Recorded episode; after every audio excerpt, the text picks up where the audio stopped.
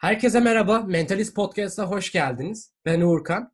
Geçen hafta klinik psikolog Ekin Çakır'la klinik psikoloji eğitimi üzerine konuşmuştuk. Ve geçen programı biraz daha diye bitirmiştik. Hani susma, haykır, bozuk psikologlar vardır diye bitirmiştik.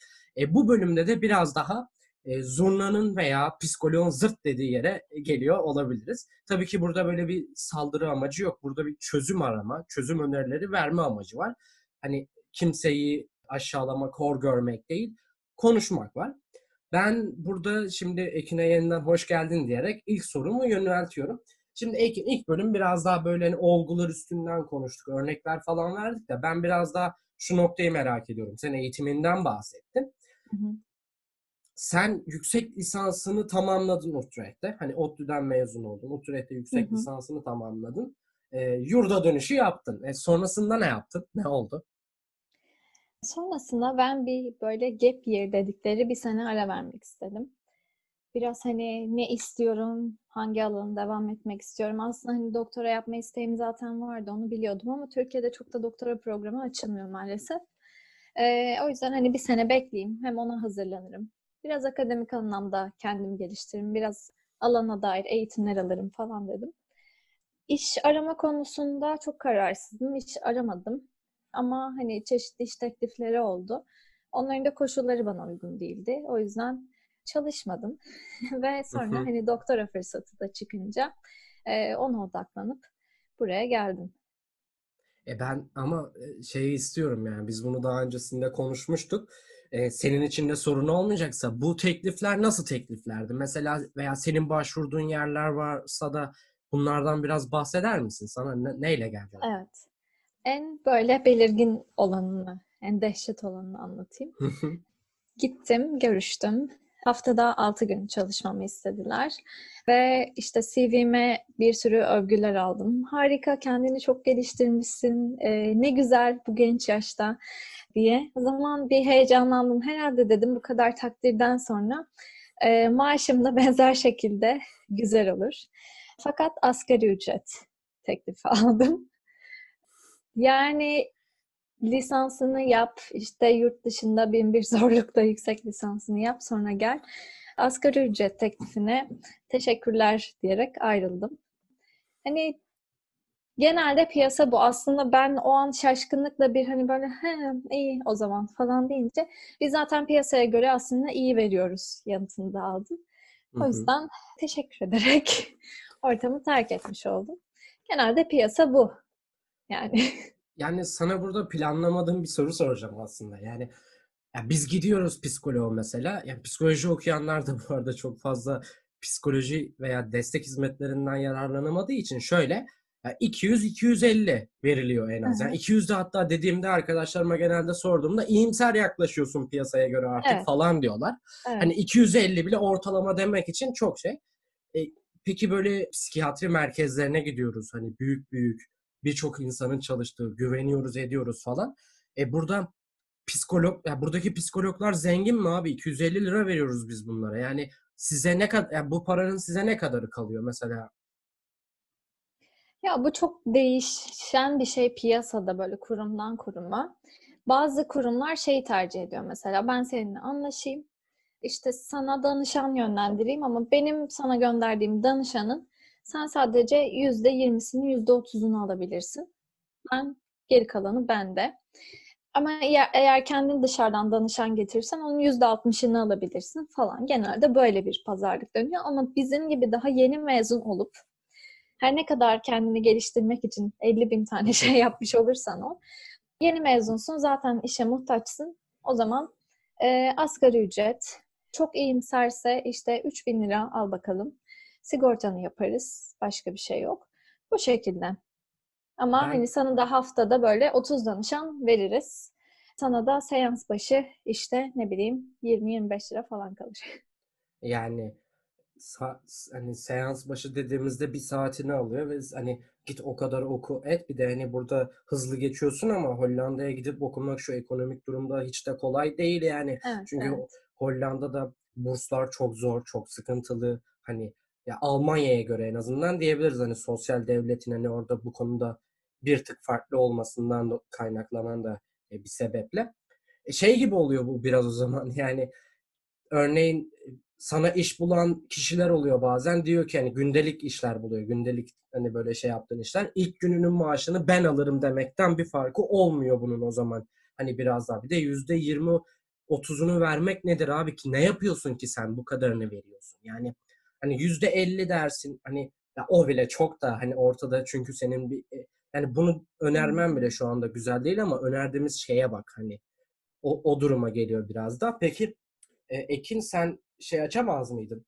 Klinik açamaz mıydın? Ofis açamaz mıydın yani? Kimler ofis açabiliyor ya da? Açabilirim aslında. Yani ofisin türüne göre biraz zorluk seviyesi değişebilir. Klinik psikolog olarak açmak istersem hala tamamına vakıf olamadığım bir sürü böyle prosedür var. Aile danışmanlığı eğitimim var. Aile danışmanı olarak ofis açmak istersem çok kolay. Böyle gidip direkt Aile Sosyal Hizmetler İl Müdürlüğü'ne bir başvuru yapıp merhaba burası benim ofisim. Geliyorlar, denetliyorlar. Uygun bulurlarsa işte sertifikamı da görüyorlar. Ondan sonra tamam açabilirsin. Hani aile danışmanlığını da farklı meslek grupları da yapabiliyor. Hı hı. Hemşirelik, tıp, PDR, sosyoloji, psikoloji. Bunlar aile danışmanlığı yapabiliyor. Dolayısıyla hani bu eğitimi alınca açabiliyorlar. Başka bir sürü insan da açabiliyor aslında ofisi. Sadece psikologlar ya da aile danışmanları değil. Herhangi bir şirket kurup adına böyle bir danışmanlık ibaresi eklersen çok güzel. İnsanlara istediğini söylediğin, güzel paralar kazandığın formüller var. Fakat gece ne kadar rahat uyursun bilemiyorum o vicdanla ondan sonra.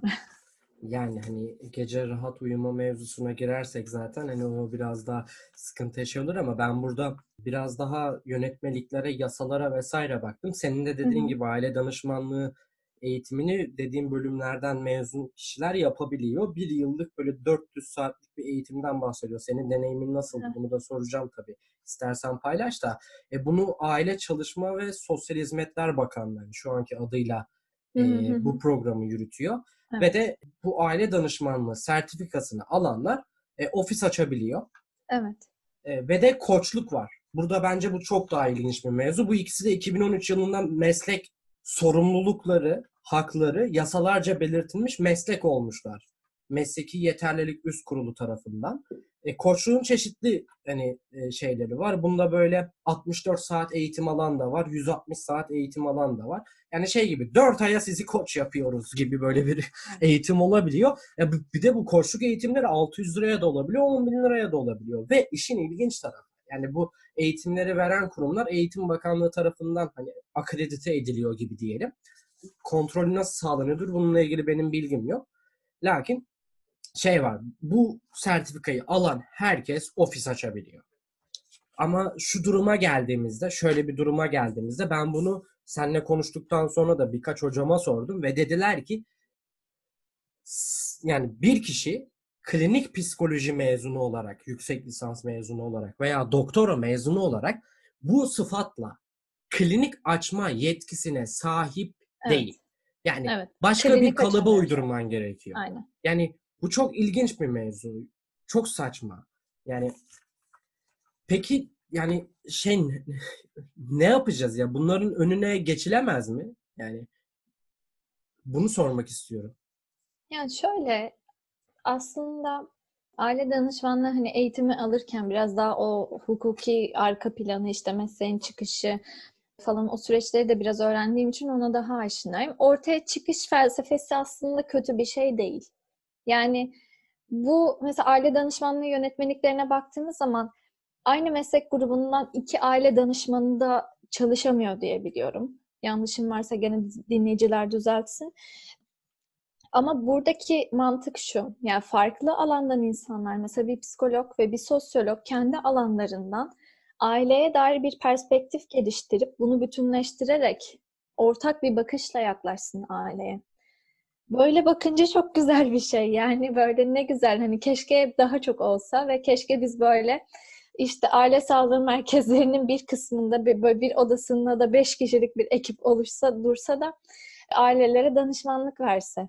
Ama pratikte öyle işlemiyor. Yani pratikte tamam ben danışmanlık sertifikamı aldım, ofisimi açıyorum, istediğim kişiyi de görüyorum. Ki zaten yapılan şey çoğu zaman aile danışmanlığı değil. Çünkü bunun denetlemeleri de çok... Denetleme sürecini bilmiyorum ama pratikte gördüğümüz kadarıyla çok güzel sonuçlar doğurmuyor. Hani en azından işini hakkıyla yapmayan insanların çok elimine edilebildiği bir süreç değil. Yaşam koçlarına bakacak olursak şu an aslında kendi alanlarından çıkıp hani psikologların alanına girdikleri bir süreç var. Yani bu tanımladığımız meslek gruplarının her biri kendi içinde kalsaydı yaşam koçu ne iş yapar hala çok bilmiyorum çünkü o kadar her şeyin içinde bir grup ki. Yani mesela yurt dışına baktığımda biraz daha kafamda bir şey şekilleniyor.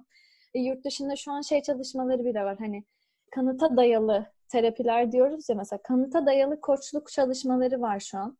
Ciddi biçimde terapi gerektirmeyecek ciddiyette daha kolay çözülebilecek şeyleri koçluk mekanizmalarıyla halledebiliyorlar ama bu çok başka bir mekanizma. Yani bu çok ayrı bir şey Türkiye'de gördüğümüz şeyden.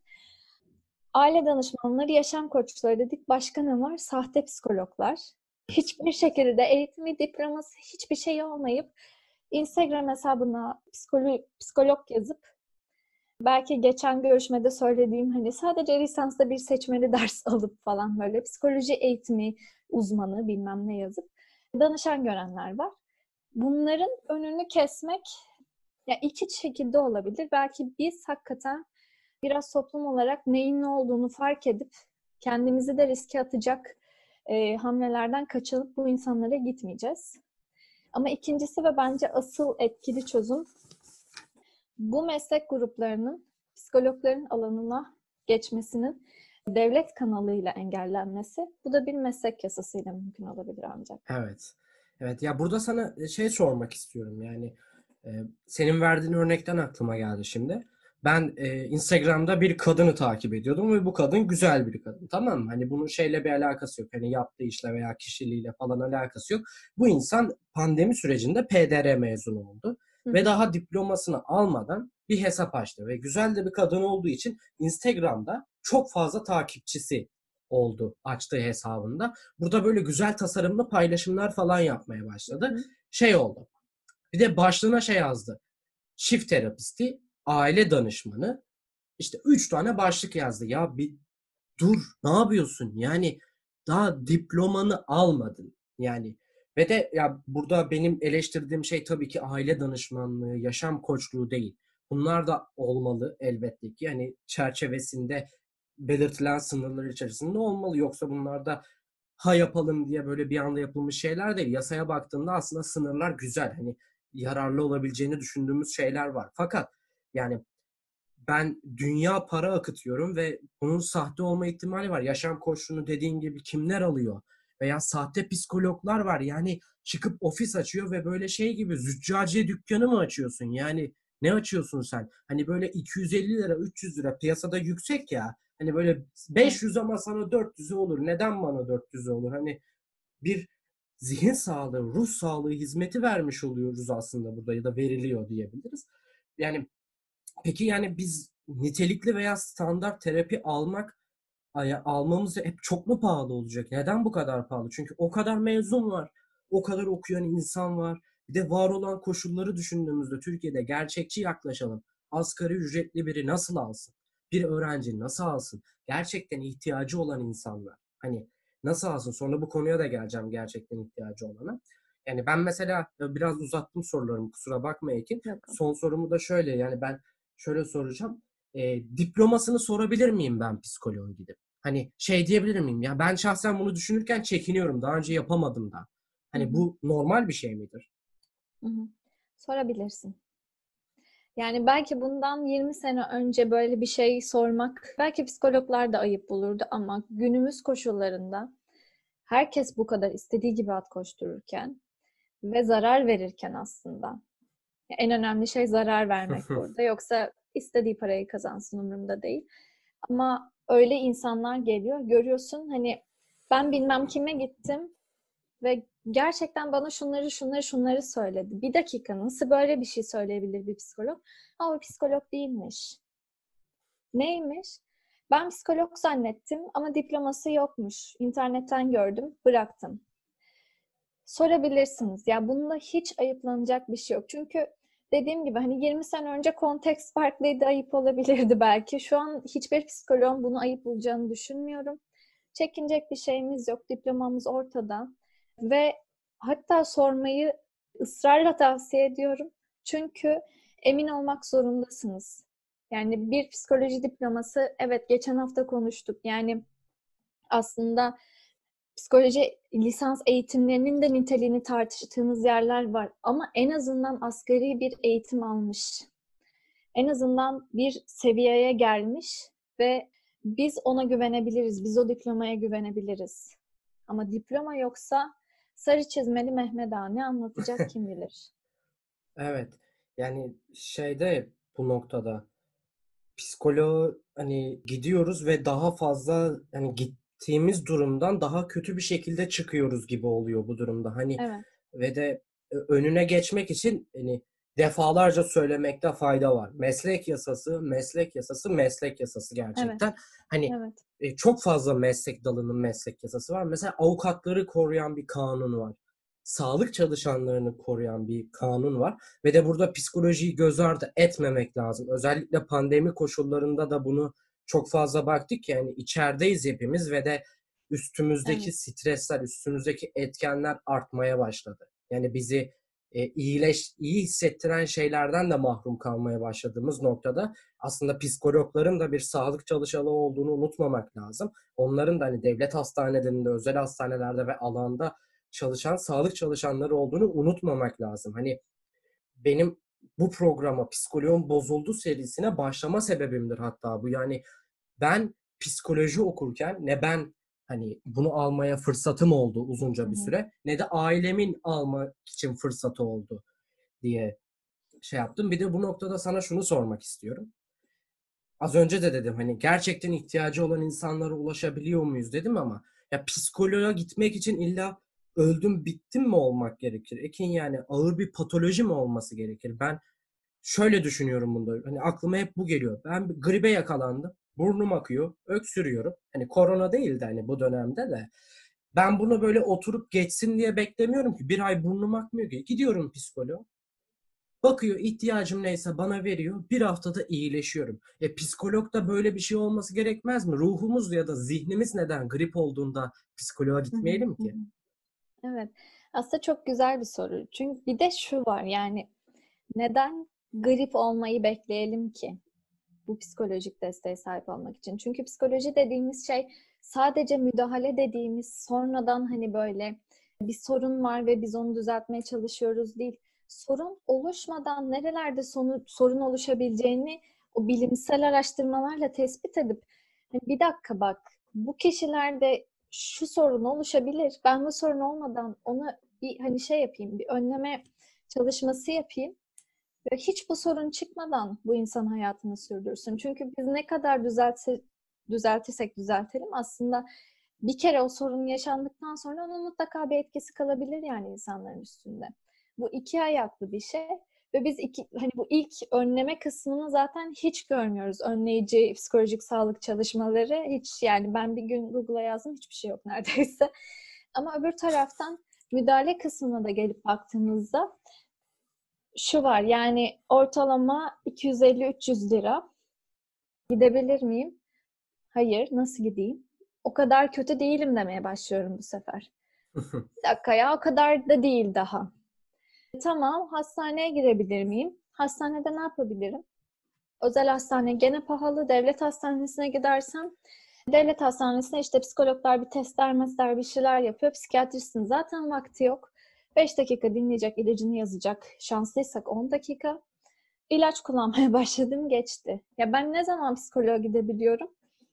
Benim hiçbir şey yapamamam gerekiyor ki böyle öldüm, bittim hakikaten senin dediğin gibi. O zaman diyorum ki bu artık hiç benim tahammül edebileceğim bir seviye değil. Parası neyse vereyim ve gideyim. Şimdi bu noktaya geldiği zaman belki benim 6 ay önce üzerinde 5-6 hafta çalışıp düzelebilecek bir şey.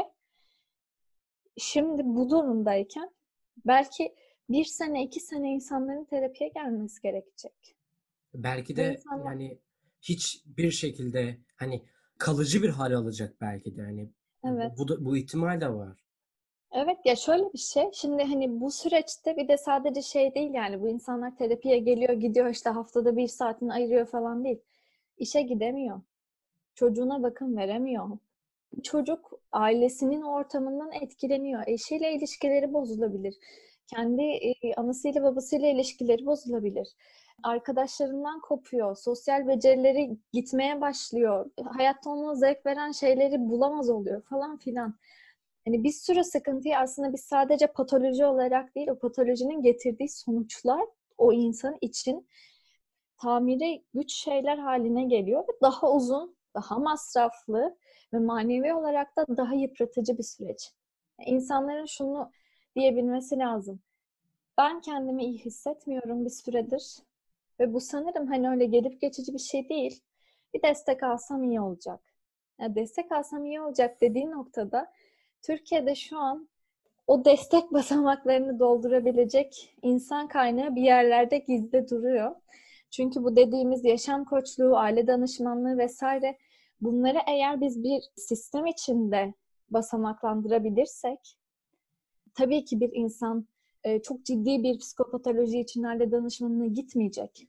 Ama ailesinde ufak tefek sorunlar varsa ve bu aile danışmanlığıyla çözülebilecekse neden psikoterapiste gitsin ki? Aile danışmanına gitsin. Orada ilk evrede bu sorunlar çözülsün. Psikoterapiste de hakikaten ihtiyacı olan insanları bu sefer o basamakları atlatıp gönderebilelim. Doğru diyorsun aslında şeyde. Bu noktada mesela yaşam koçlarının da örnek veriyorum bir çocuk sınav döneminde stresindeyken bununla mücadele etmesine yardımcı olabilir. Hani planlamayla aldığı eğitimler bununla ilgiliyse veya psikolojik danışmanlık ve rehberlik mezunu insanlar var. Hani bunlar da bu alandalar ve onlara da yönlendirilebilir.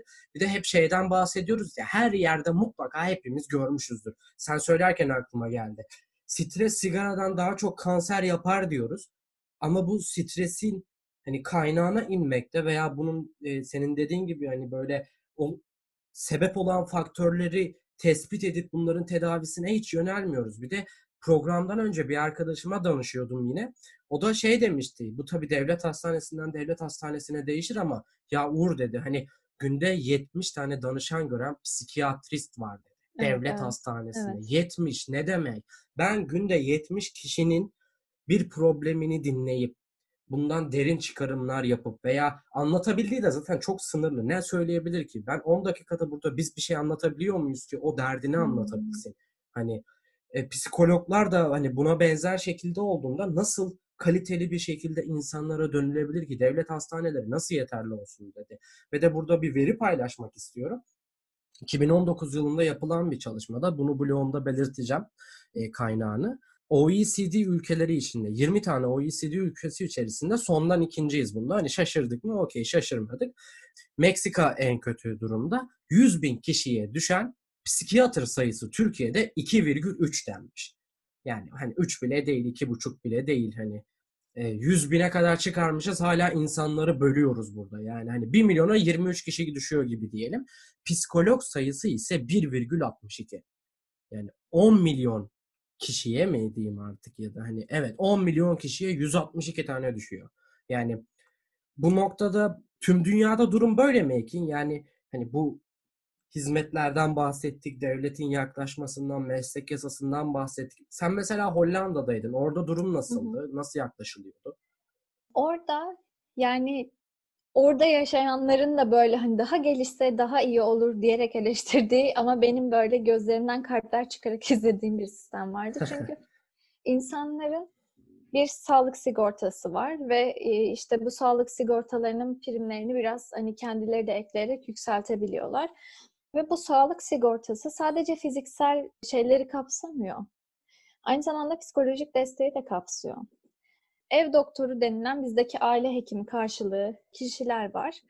Bu insanlar ev doktorlarına gidip belki başka bir şey için danışıyor, tamam mı? Hani kaşım ağrıyor, gözüm ağrıyor bilmem ne. Ev doktoru konuşurken onda bir şey sezerse, hani bir mod düşüklüğü. Bu sefer hani sorgulamaya başlıyor. Bu insanların temel eğitimleri de var bu konuda. Arkasından bazı ev doktorlarının kendi ekiplerinde olabilir. Hani böyle ilk müdahale, ilk basamak hani konuşup bir psikoeğitim verip biraz iyileştirmeye çalıştı.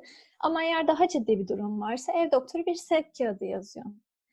Bu sevkle birlikte psikoterapi hizmeti ya da psikolojik danışmanlık hizmeti tamamen ücretsiz. İhtiyacın neyse, yani basit bir depresyon mu?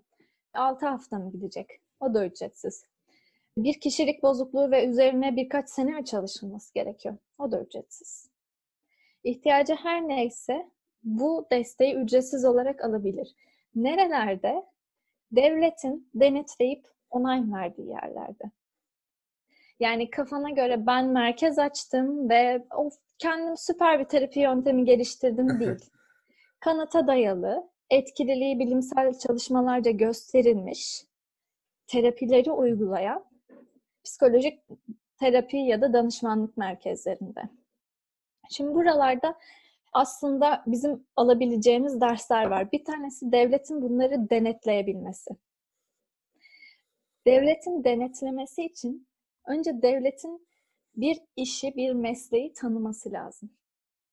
Yani bizde psikoterapistlik diye bir şey yok. Bizde klinik psikolog kimdir, ne iş yapar, kimler klinik psikolog olabilir? Hani bunları biz TPD'nin sitesine girip görünce hani bir fikir edinebiliyoruz ama devletin resmi olarak bir dakika arkadaşlar psikoterapist şuna denir. Ancak şu eğitimlerden geçilince psikoterapist olur dediği bir şey yok. Mesela Hollanda'da psikoterapist olmak için seneler süren bir eğitim var. Yani yüksek lisans mezunu olunca terapi yapamıyorsun. Süpervizyon da bu süreçte eminim bayağı bir rol oynuyordur. Mesela sen orada süpervizyon aldın mı? Evet, ben yüksek lisans stajımı yaparken süpervizyonunu alıyordum. Şimdi burada yüksek lisanstan sonra ben Hollanda'da kalsaydım bana klinik psikolog değil, temel psikolog. Yani Hollanda sistemi içinde evet klinik psikolojiyi bitirdin. Mesela Türkiye'de klinik psikolog olarak tanınıyorsun. Hollanda diyor ki bir saniye ben sana temel psikolog diyeyim. Ve sen ne yap biliyor musun? Daha hafif şeylerle uğraş. Yani evet mesela depresyonla kaygıyla uğraş.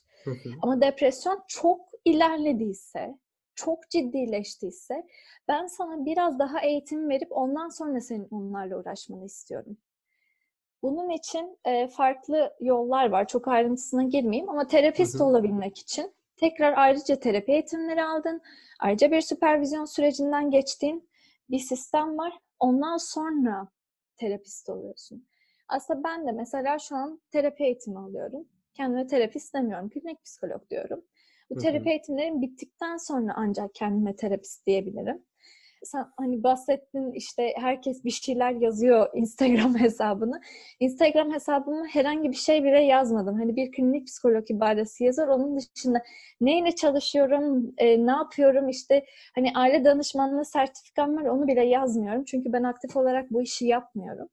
Ama bu kadar titiz davranırken birilerinin o titizliğe karşı aslında hani bir şeyleri sürekli alanı olmadan yapıyor olması işte bizim Hollanda'daki gibi bir sisteme sahip olmamız önünde bir engel. Bunun için dediğim gibi denetleyebilmesi lazım. Denetleyebilmek için tanımlayabilmesi lazım.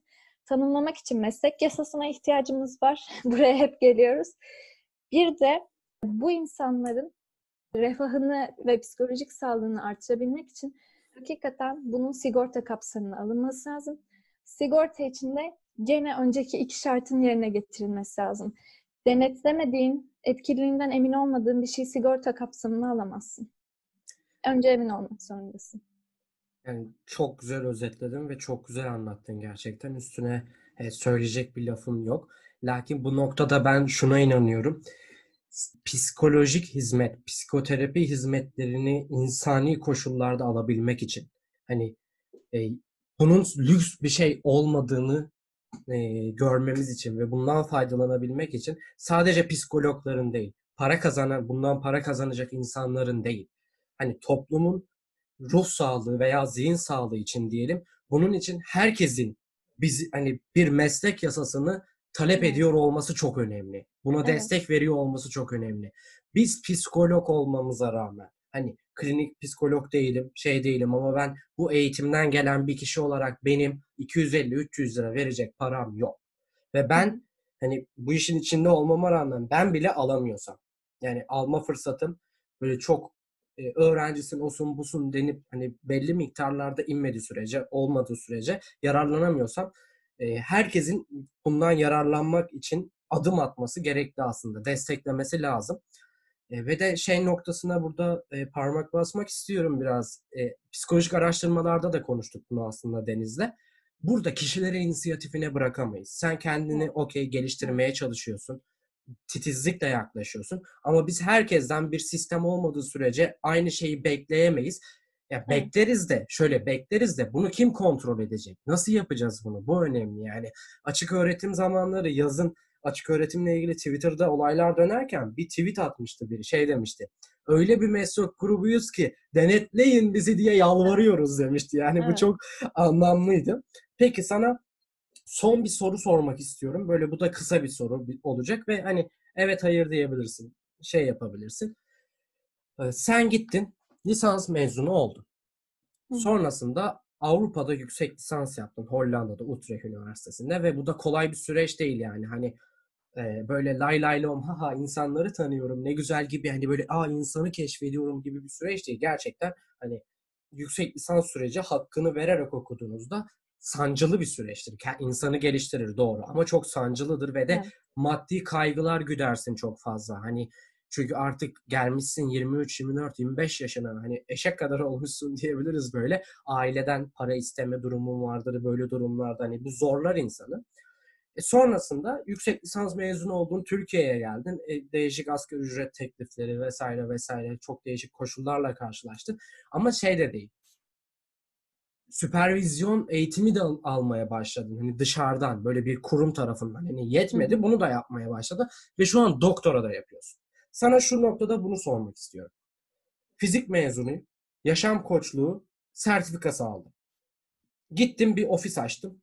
Ve ben profilime klinik psikolog, psikoterapist yazdım. Şu anda senle beni yasalar önünde ayıran bir şey var mı Ekin? Yok. Klinik psikolog yazarsan belki şey yaparlar ama onun yolunu çok güzel buluyorlar. Psikoloji uzmanı falan gibi şeyler yazıp hiçbir şey olmaz yani. Hiçbir fark yok yani değil mi? Keşke olsa. Keşke olsa. Ben diyerek noktalıyoruz. Zaten hani yeterince her şeyin üstünden geçtik. Ben çok sana burada bir şey eklemek istediğim bir şey var mı diye soracaktım. Tamam süper. Şunu söylemek istiyorum. Şimdi psikoterapi ücretleri hakikaten yüksek. Ve insanlar için karşılaması çok zor şeyler ama burada psikologlardan insafa gelmesini beklemeyelim. Çünkü büyük bir haksızlık olur. Psikoloji eğitimi pahalı bir şey. Yani evet yüksek lisanstan bahsetmiyorum. Ama terapi eğitimi almak, kendini geliştirmek şu bu. Ve biz insanların sandığı gibi işte ya günde 10 kişi görse, haftanın 6 günü çalışsa şu kadar para kazanır değil. Çünkü insanla konuşuyoruz. Onların dertlerini dinleyip hakikaten bir şey bir şey sunmaya çalışıyoruz. Bu oldukça yoğun bir mesai isteyen bir şey. Sadece fiziksel anlamda bahsetmiyorum. Duygusal olarak bir mesai harcadığımız bir süreç. Dolayısıyla burada aslında biraz önce söylediğimiz sigorta kapsamına alınsa hem psikologlar mağdur olmamış olacak hem toplum nitelikli olduğunu bildiği bir hizmete ücretsiz ya da çok ulaşılabilir ücretlerle erişmiş olacak. Burada da son olarak söylemek istediğim, bazen insanlar şey düşünebilir, ya bu pahalı bir şey, devlet bunu nasıl karşılasın? Devlet bir sigorta kapsamını nasıl alsın? Türkiye'de bu çalışmalar pek yok ama Amerika'da, Batı Avrupa ülkelerine baktığımızda iş gücü kaybının bir devleti ne kadar zarara uğrattığını görebiliyoruz. Depresyon dediğimiz bu kadar yaygın bir şeyin, bir devletin o iş gücü kaybı sebebiyle devlete uğrattığı zararlar inanılmaz. O zararların yanında bir psikolojik desteği sigorta kapsamını almak çok ufak bir şey kalıyor. Dolayısıyla devlet psikolojik desteği sigorta kapsamına alarak fakirleşemez. Aksine zenginleşir. Çünkü o zaman işte insanlar zamanında müdahalelerle kendini daha iyi hissedecek, ne işinden kopacak, ne ailesinden kopacak, hayatını sürdürmeye, yaşamın içinde olmaya devam edecek. İşte o zaman biz hakikaten böyle şimdi gördüğümüz sorunları bir kısmının birer birer patır patır kendiliğinden elendiğini göreceğiz. Burada çok teşekkür ediyorum. Yani bu çok güzel bir yorumdu, çok güzel bir yaklaşımdı. Burada diyoruz ki yani hani ekonomi diyorsanız eğer, hani verim diyorsanız veya iş paraysa bunu sağlayarak zaten sen daha fazla kâr edeceksin. Hani devlet bunda daha çıkarı daha fazla olacak. Hani asıl burada amacı devletin çıkarı olmasa da insanların refahı, sağlığı olsa da bundan kâr da etmiş olacak. Bunu nereden anlayabiliriz? Şimdi şuradan anlayabiliriz. Kurumsallaşmış şirketler, büyük şirketler insan kaynaklarına, örgüt psikologlarına, örgüt psikoloğu derken hani örgüt ve çalışma psikologlarına çok büyük paralar yatırıyorlar. Çok büyük hani çok böyle kaliteli kişileri oralara getirmeye çalışıyorlar ve bunun için hani çok büyük bütçeler de ayırıyorlar. Neden? Çünkü çalışanın iyiliğini sürdürülebilir yapınca kendi verimi de artıyor. Buradan anlayabiliriz en azından bunu diye düşünüyorum. Evet. Ekin, çok teşekkür ediyorum. Ben teşekkür ederim.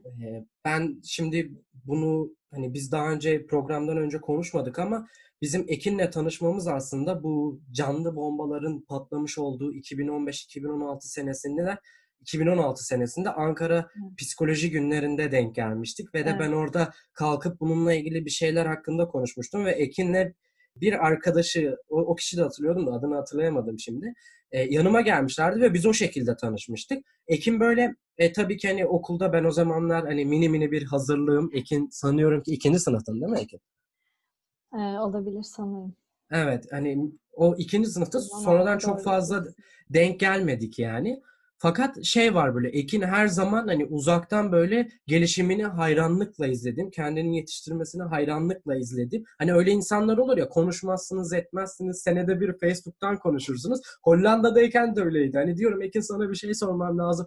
Uğur ölüyorum yoğunluktan. Ekin diyorsa inanırım yani. Hani öyle bir zamanlar. Yani uzaktan hayranlıkla gelişimini izledim bir insandı ve buraya ben bir daha ayırdığım vakit için ve verdiğin emek için çok teşekkür ediyorum. Sözlerin çok teşekkür ederim.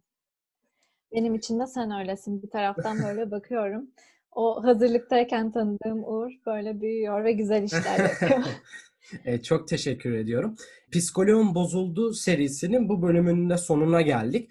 Önümüzdeki hafta konunun tam olarak Türkiye'deki en büyük muhatabı diyeceğimiz kurum konuğum olacak. Türk Psikologlar Derneği'nden genel koordinatör ve üst kurulu akreditasyon üst kurulu üyesi Aras Onur konuğum olacak ve biraz daha mevzuyu örgütlenme üzerine, psikologlar üzerine daha geniş çerçeveden ele almaya çalışacağız.